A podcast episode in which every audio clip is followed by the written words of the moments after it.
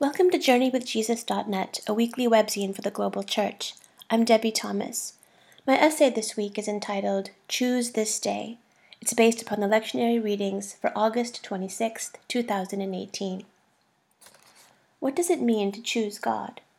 When I was a little girl, it meant walking down the aisle at the end of Sunday morning worship services, kneeling at the altar in tears, and asking Jesus to forgive my sins and come live in my heart as Lord and Savior. Growing up, this was a choice I made compulsively.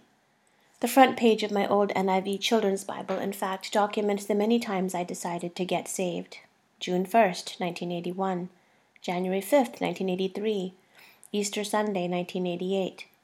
Some of the dates are crossed out, signifying salvations that apparently didn't take, who knows why, and required do overs.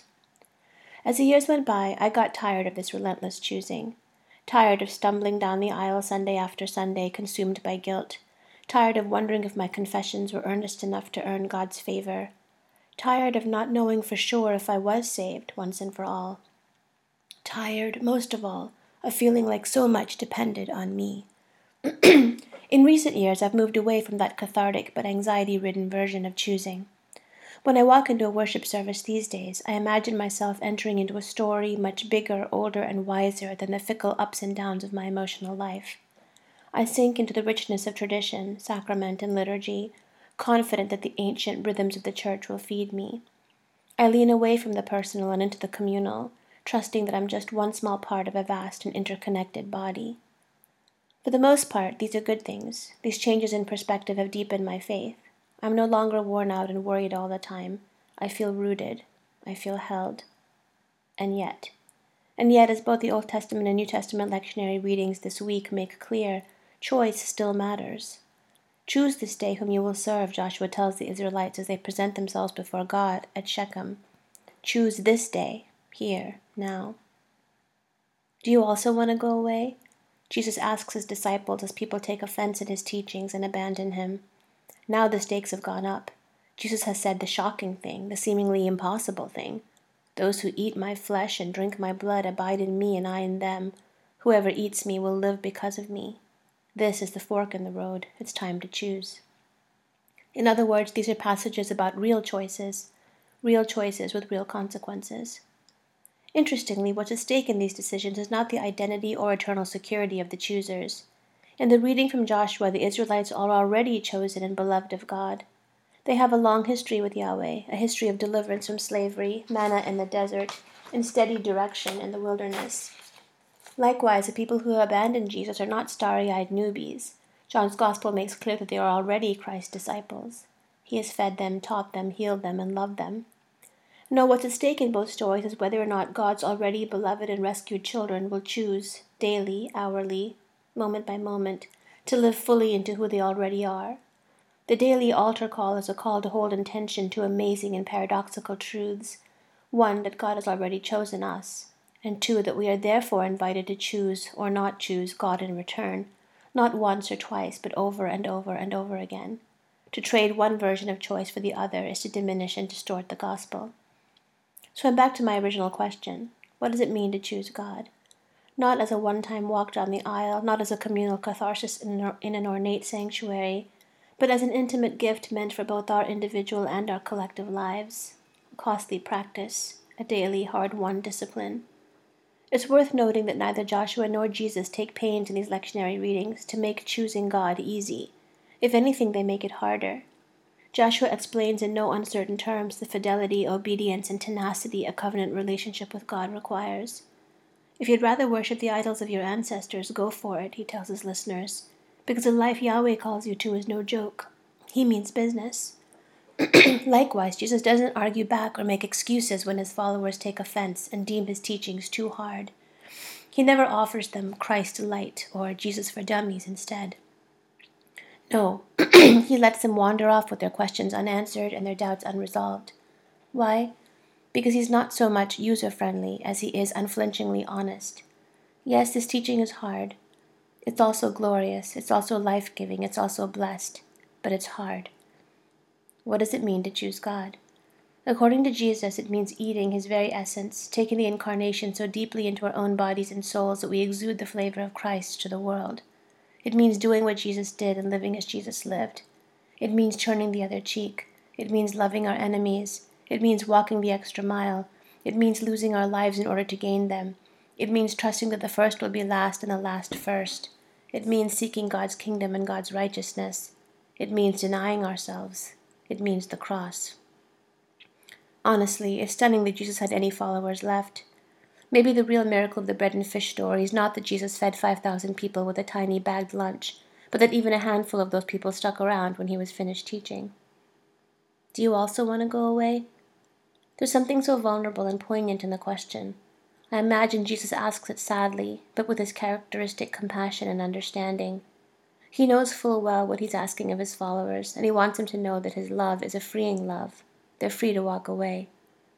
The question makes me uncomfortable because the truth is yes. Yes, I do want to go away sometimes. I want to quit. I want to be comfortable. I want to pick an easier, less demanding, less costly version of the gospel. But here's the deal that version doesn't exist. It just plain doesn't. As Peter rightly responds to Jesus, Lord, to whom would we go?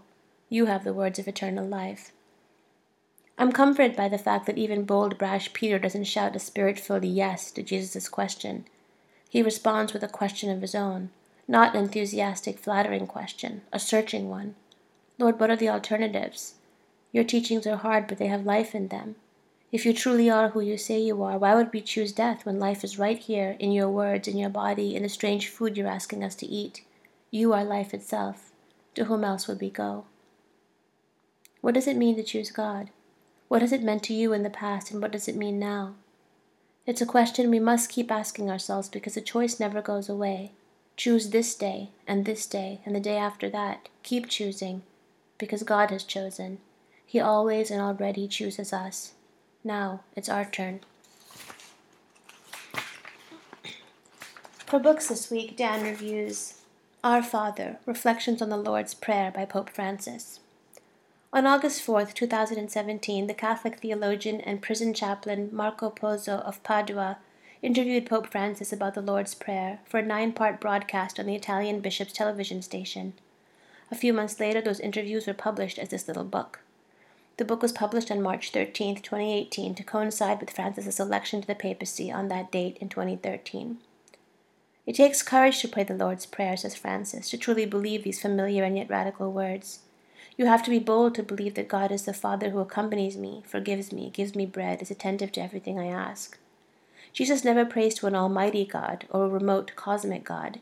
He prays to a loving Father God and encourages us to do the same. In alternating chapters, Pope Francis and Pozza discuss the nine phrases of the Lord's Prayer from the interviews Our Father, who art in heaven, hallowed be thy name, etc., followed by a chapter on the theme that is taken from various homilies and meditations by the Pope. We must remember we are never alone. Some of us may be far away from God, hostile, we may even claim to be godless. But the gospel of Jesus Christ reveals to us that God cannot be without us. He will never be a manless God. It is He who cannot be without us, and this is a great mystery. God cannot be God without man. What a great mystery this is! And this certainty is the source of our hope, which we find enshrined in all the invocations of the Our Father. For movies this week, Dan reviews Dolores. This documentary film from the Independent Lens series of PBS tells the inspirational story of the Chicana activist and community organizer Dolores Huerta, Huerta grew up in the 1940s Central Valley of California and knew firsthand the experiences of racism, poverty, police brutality, child hunger, and worker exploitation. Although she's rarely mentioned in the history books, this film gives Huerta her due as the indefatigable workaholic for and co-founder, co-founder of, with Cesar Chavez, what eventually became the United Farm Workers Union. She picketed, planned, drafted legislation, negotiated, lobbied, and most famously organized a national grape boycott in 1965. In 1968, she stood on the podium beside Robert Kennedy as he gave his victory speech and was assassinated the next day. The film doesn't shy away from one aspect of Huerta that made her an easy target for some her 11 children by two marriages and then a partner. Everyone agrees she was an absentee mother, but Huerta was unapologetic about the cause she served and the social justice values that she bequeathed to her children many of whom are interviewed in the film. The film also shows how similar leaders in other social justice movements connected the dots of feminism, the environment, LGBTQ issues, and various children's causes, I watched this film on the PBS website. And finally, for poetry this week, A Vision by Wendell Berry. If we will have the wisdom to survive, to stand like slow growing trees on a ruined place, renewing, enriching it, if we will make our seasons welcome here, asking not too much of earth or heaven, then a long time after we are dead, the lives our lives prepare will live here, their houses strongly placed upon the valley sides, fields and gardens rich in the windows. The river will run clear, as we never know it, and over it bird song like a canopy. On the levels of the hills will be green meadows, stock bells and noon shade.